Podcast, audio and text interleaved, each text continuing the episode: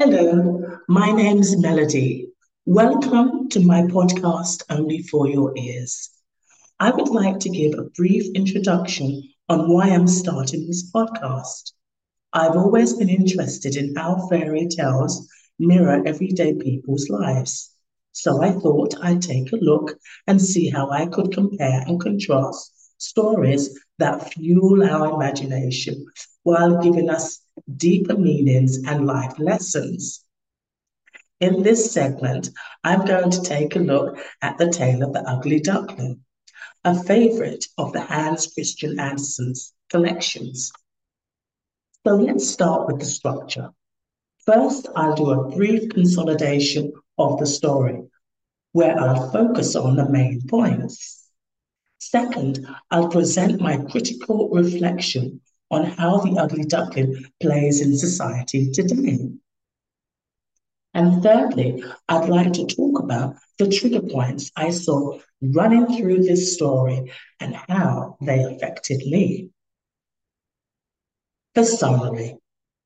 It was a glorious summer's day, and the mother duck sat in anticipation of her ducklings to crack and hatch which were carefully hidden in the woods beside her. It was a boring job, but worth it when she heard the ducklings coming out of their shells. The ducklings seemed surprised at the huge world they had entered, but the mother duck told them that this wasn't the whole world. All the ducklings had hatched except for the biggest one. One egg hasn't hatched yet, said the duck. It will not break.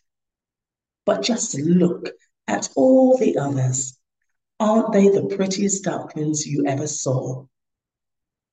They are the image of their father, who is so unkind. He never comes to see. At that moment, an old duck appeared and told the mother duck the big egg is probably a turkey and that she should leave it because little turkeys only cause trouble. But mothers are well known for their love and dedication, so she decided to wait until the last one hatched. The mother duck was very shocked at how very young and ugly the duck looked. I digress, people. Supermodel reference. This reminds me of an ugly, awkward child at school going through the transition between puberty and a young adult to become the world's supermodel only two years later. Despite that, the duck entered the water and started swimming. That made the mother duck happy because she knew that turkeys couldn't swim. The mother duck took her ducklings to the older duck because they had to bow down to her and receive the highest honor, the red patch tied around their leg. It was a sign the ducklings didn't want to lose the newest member, and it also made them stand out amongst the other animals and plants. While the ducklings were approaching the older duck, the ducklings started to complain that about how ugly the duckling was, and one of, one of them even hit him. But the mother protected him. Soon, the other ducklings started to pick on him. Not only the ducks, the chickens, and the turkeys, too. The duckling did not have it easy. And as the days passed by, it got harder. They even started to call him a freak. I digress again, people. People don't know how to deal with someone or something that is different. They tend to have a visceral reaction to the person but that visceral reaction is really the fear that they feel within themselves as they look at the person. It has nothing to do with the person themselves. It has to do with the person that is feeling the fear because that person is different from their, them. And it brings out their insecurities. The ugly duckling had had enough and finally stepped up and decided to run away from the humiliation and the sufferings. Soon he realized that loneliness wasn't easy either. I digress again. Yes, but it most definitely beats the constant toxic environment of being haunted. He got hungry, thirsty, and soon he confronted some hunters and their dogs. He spent some time at an old lady's house, but they were also expecting the duck's eggs to hatch, so he was called unnecessary there. That made him want to run away again. I digress. Could you imagine being rendered useless just because you couldn't deliver X? And the ris- disrespect, he refused to swallow the disrespect projected onto him, not the respect, the disrespect. So he left. Good for him. I believe I must go out into the world again, said the duckling. Yes, do, said the hen. So the duckling left the cottage and soon found water on which it could swim and dive, but was avoided by all other animals because of its ugly appearance. When the year and time of childhood passed, and the duckling finally grew up, he grew into the most beautiful swan, the most beautiful swan in the whole flock of swans. But what did he see in the clear stream? His own image, no longer a bird, ugly and grey and disagreeable to look at, but a graceful and beautiful swan. To be born in a duck's nest in a farmyard is of no consequence to a bird. If it is hatched from a swan's egg. He now felt glad at having suffered sorrow and trouble because it enabled him to enjoy so much better all the pleasures and happiness around him. But the great swans round the newcomer and stroked his neck with their beaks as a welcome. He finally met happiness after all the problems. He knew how to appreciate the beautiful moment that fate finally gave him.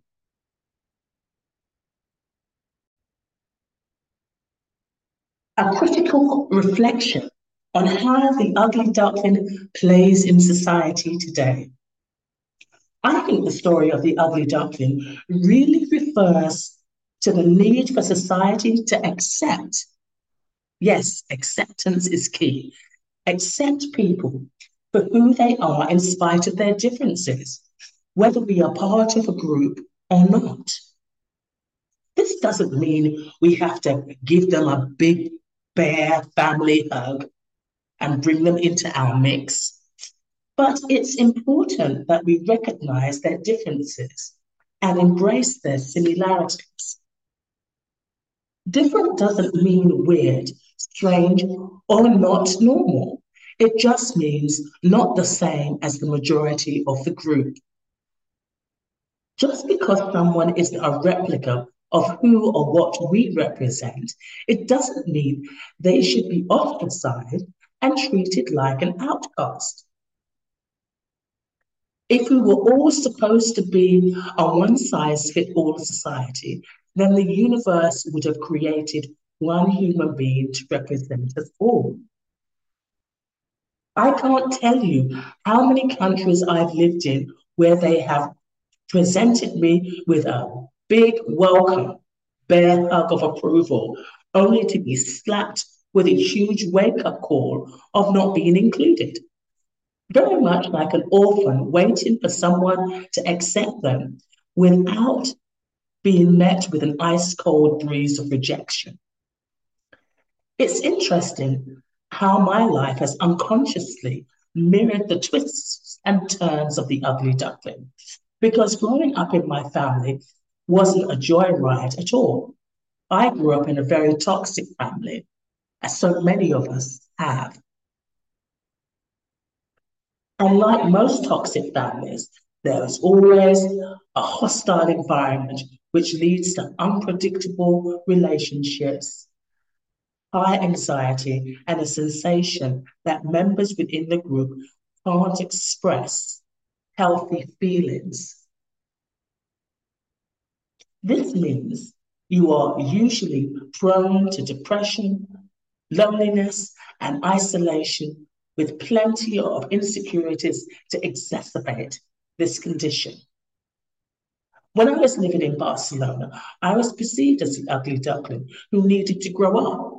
Yes, I probably did, but so many of us did. And be normal, whatever that meant. The irony was, I was living in a beautiful city, but was made to feel ugly. Much to my surprise, I was seen as not conforming to the lifestyles or behaviors of society. I was labeled as being uh, weird just because I didn't fit in to the Catalan community. There's a great general consensus. People assume if you can't, if they can't pigeonhole you or bully you into being a clone of themselves. The odd thing is, we're all born as individuals, but most of us feel a need to belong to a tribe or a community of people where we blend in as opposed to expressing our individualism. It's as if we should feel ashamed of what makes us unique. I was also the black sheep in the family. So being the outsider was nothing new to me. However, I didn't think this feeling of never fitting in would be a permanent shadow that I spent trying to escape from for most of my life. What I eventually learned was that I needed to embrace who I am, just like the ugly duckling. But first, I had to move out of the space of deep self hatred, which had resided in me like a lonely tenant waiting to blend into this toxic structure. And just as I started to feel comfortable with my loneliness, I started to feel more in tune with my core, where I discovered my real personality. Being the odd one out, I was constantly criticized, which made me feel as though there was something wrong with me. And because our society is made up of tribes, we feel a sense of comfort in being the same. So, in groups of people where we where if you don't fit in, you usually or automatically are labeled as weird, strange, or a misfit and treated this way as though it's true. Well, it's true for the people that are looking at you from the outside, but it's not true for you, the real person. Therefore, people decide that you are something to be feared. This means they project their fears onto you, the weak link but who's really the weak link? And as a result, a vacuum is birthed, which needs to be filled.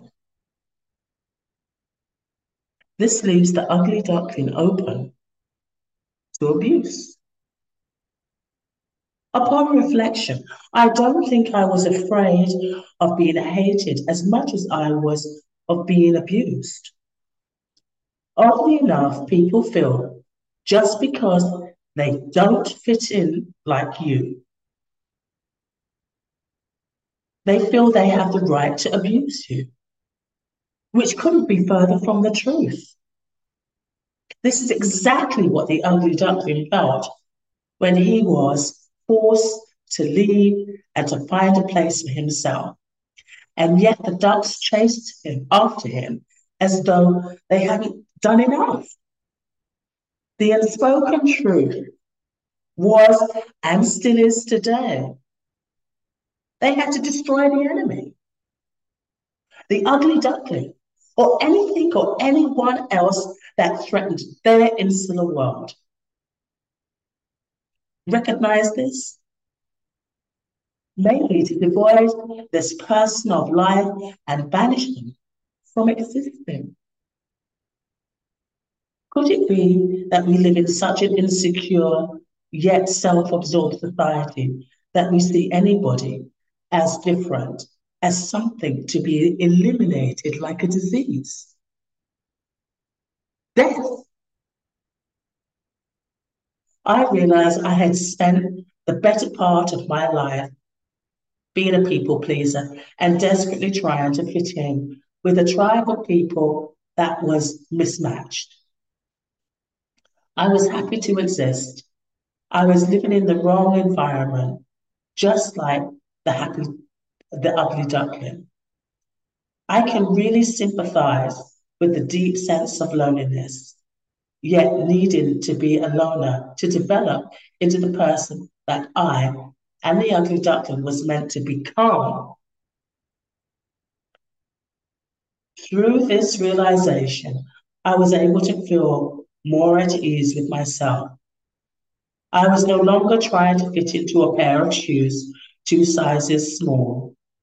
With great relief, I was becoming the real me, and it felt good, although I was alone.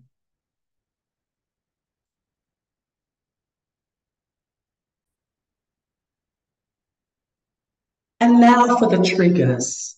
Okay, let's talk about the triggers. What are triggers?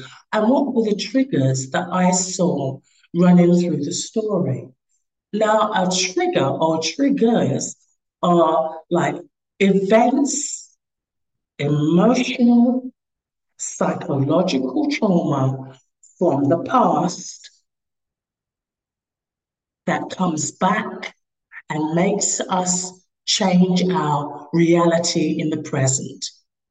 We start to go backwards instead of remaining in the reality that we are today and continuing forwards.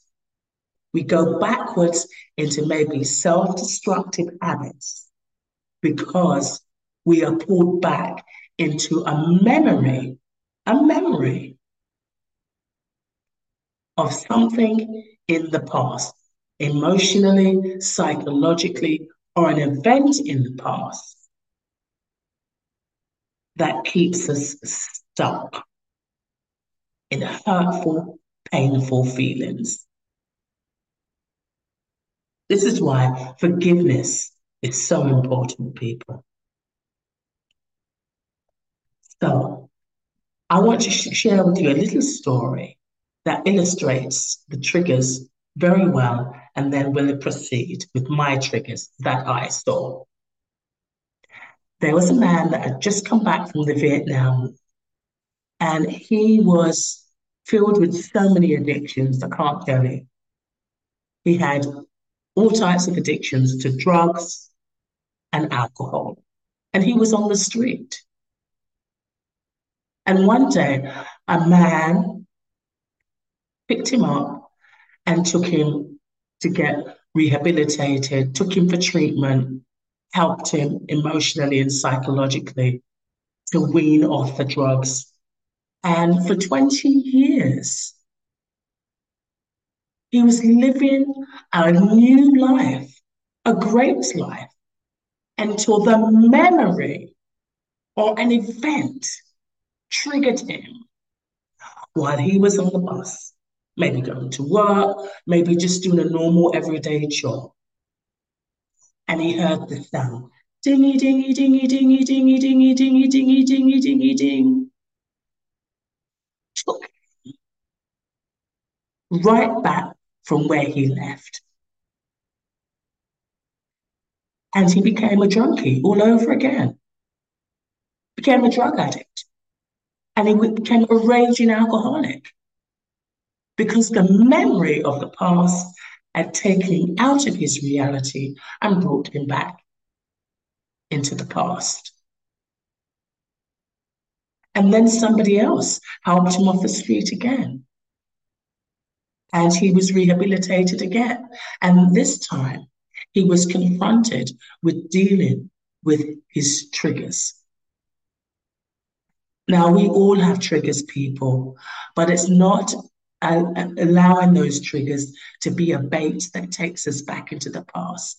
These triggers, if we recognize them, yes, the recognition of these triggers, and say, it's a trigger, and know how to overcome those triggers. I'll share with you my triggers that I saw running through the story and how I've dealt with them. The ugly duckling took a while to hatch. This reminded me of my imminent birth at the end of June, but I was two weeks late. I didn't want to be born because I knew I was coming into a toxic and hostile family environment. An ugly, manipulative situation was just around the corner. Isn't it amazing even a fetus inside its mother's stomach can sense the ugly emotional, psychological environment that surrounds them on the outside.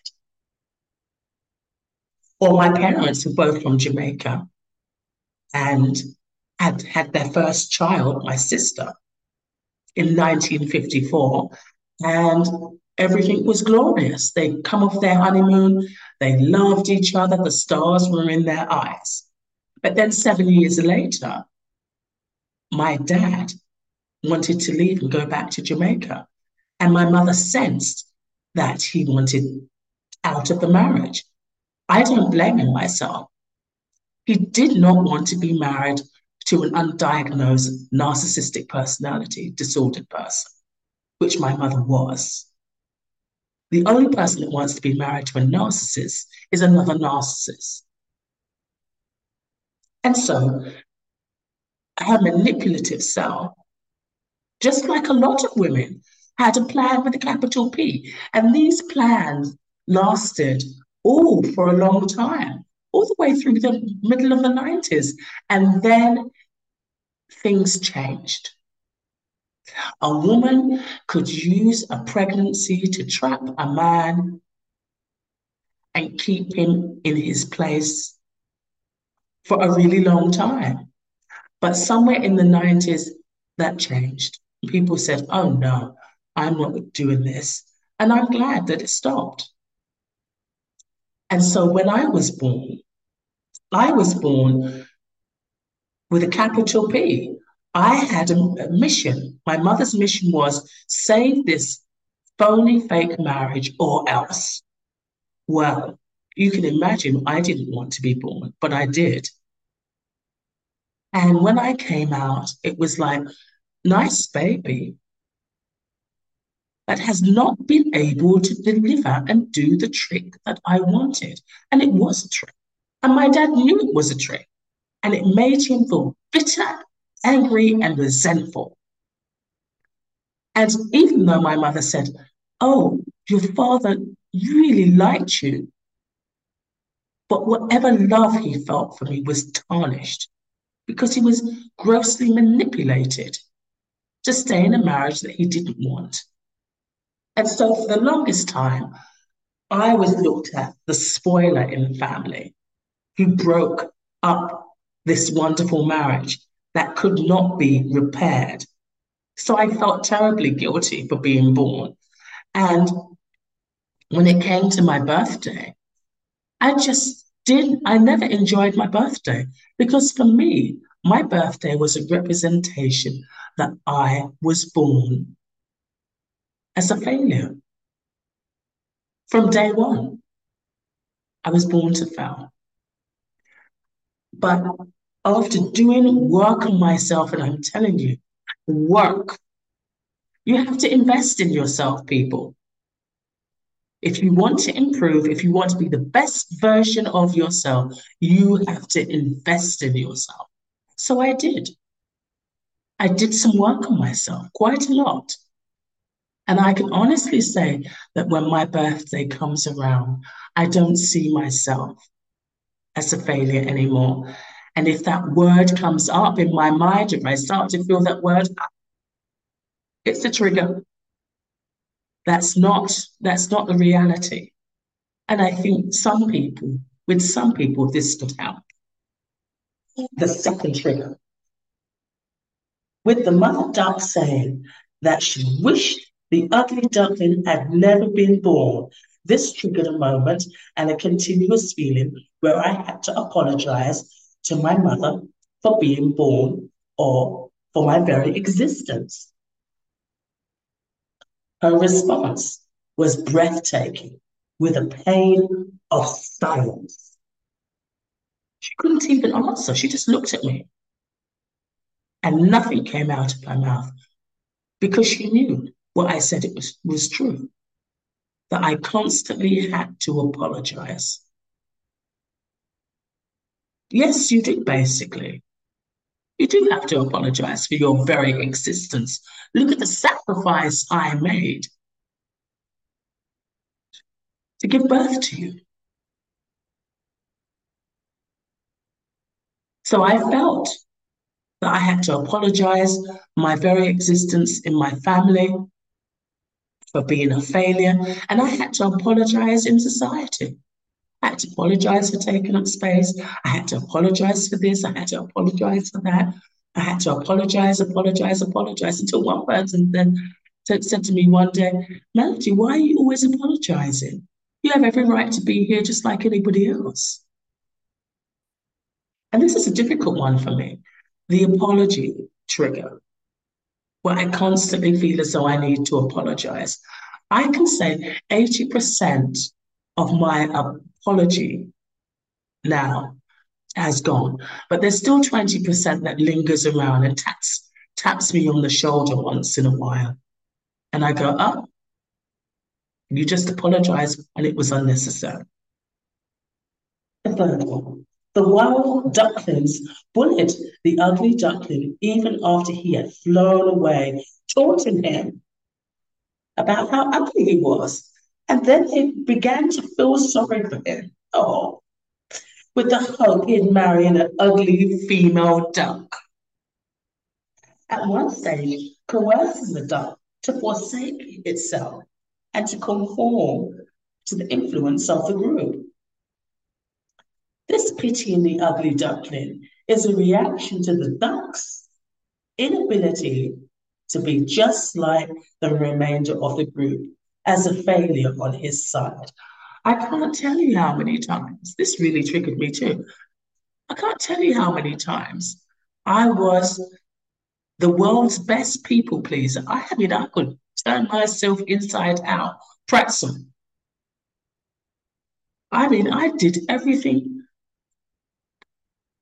that any person could do to transform and be something other than myself. And let me tell you something being a people pleaser is awful. And what's worse, these people will never accept you anyway.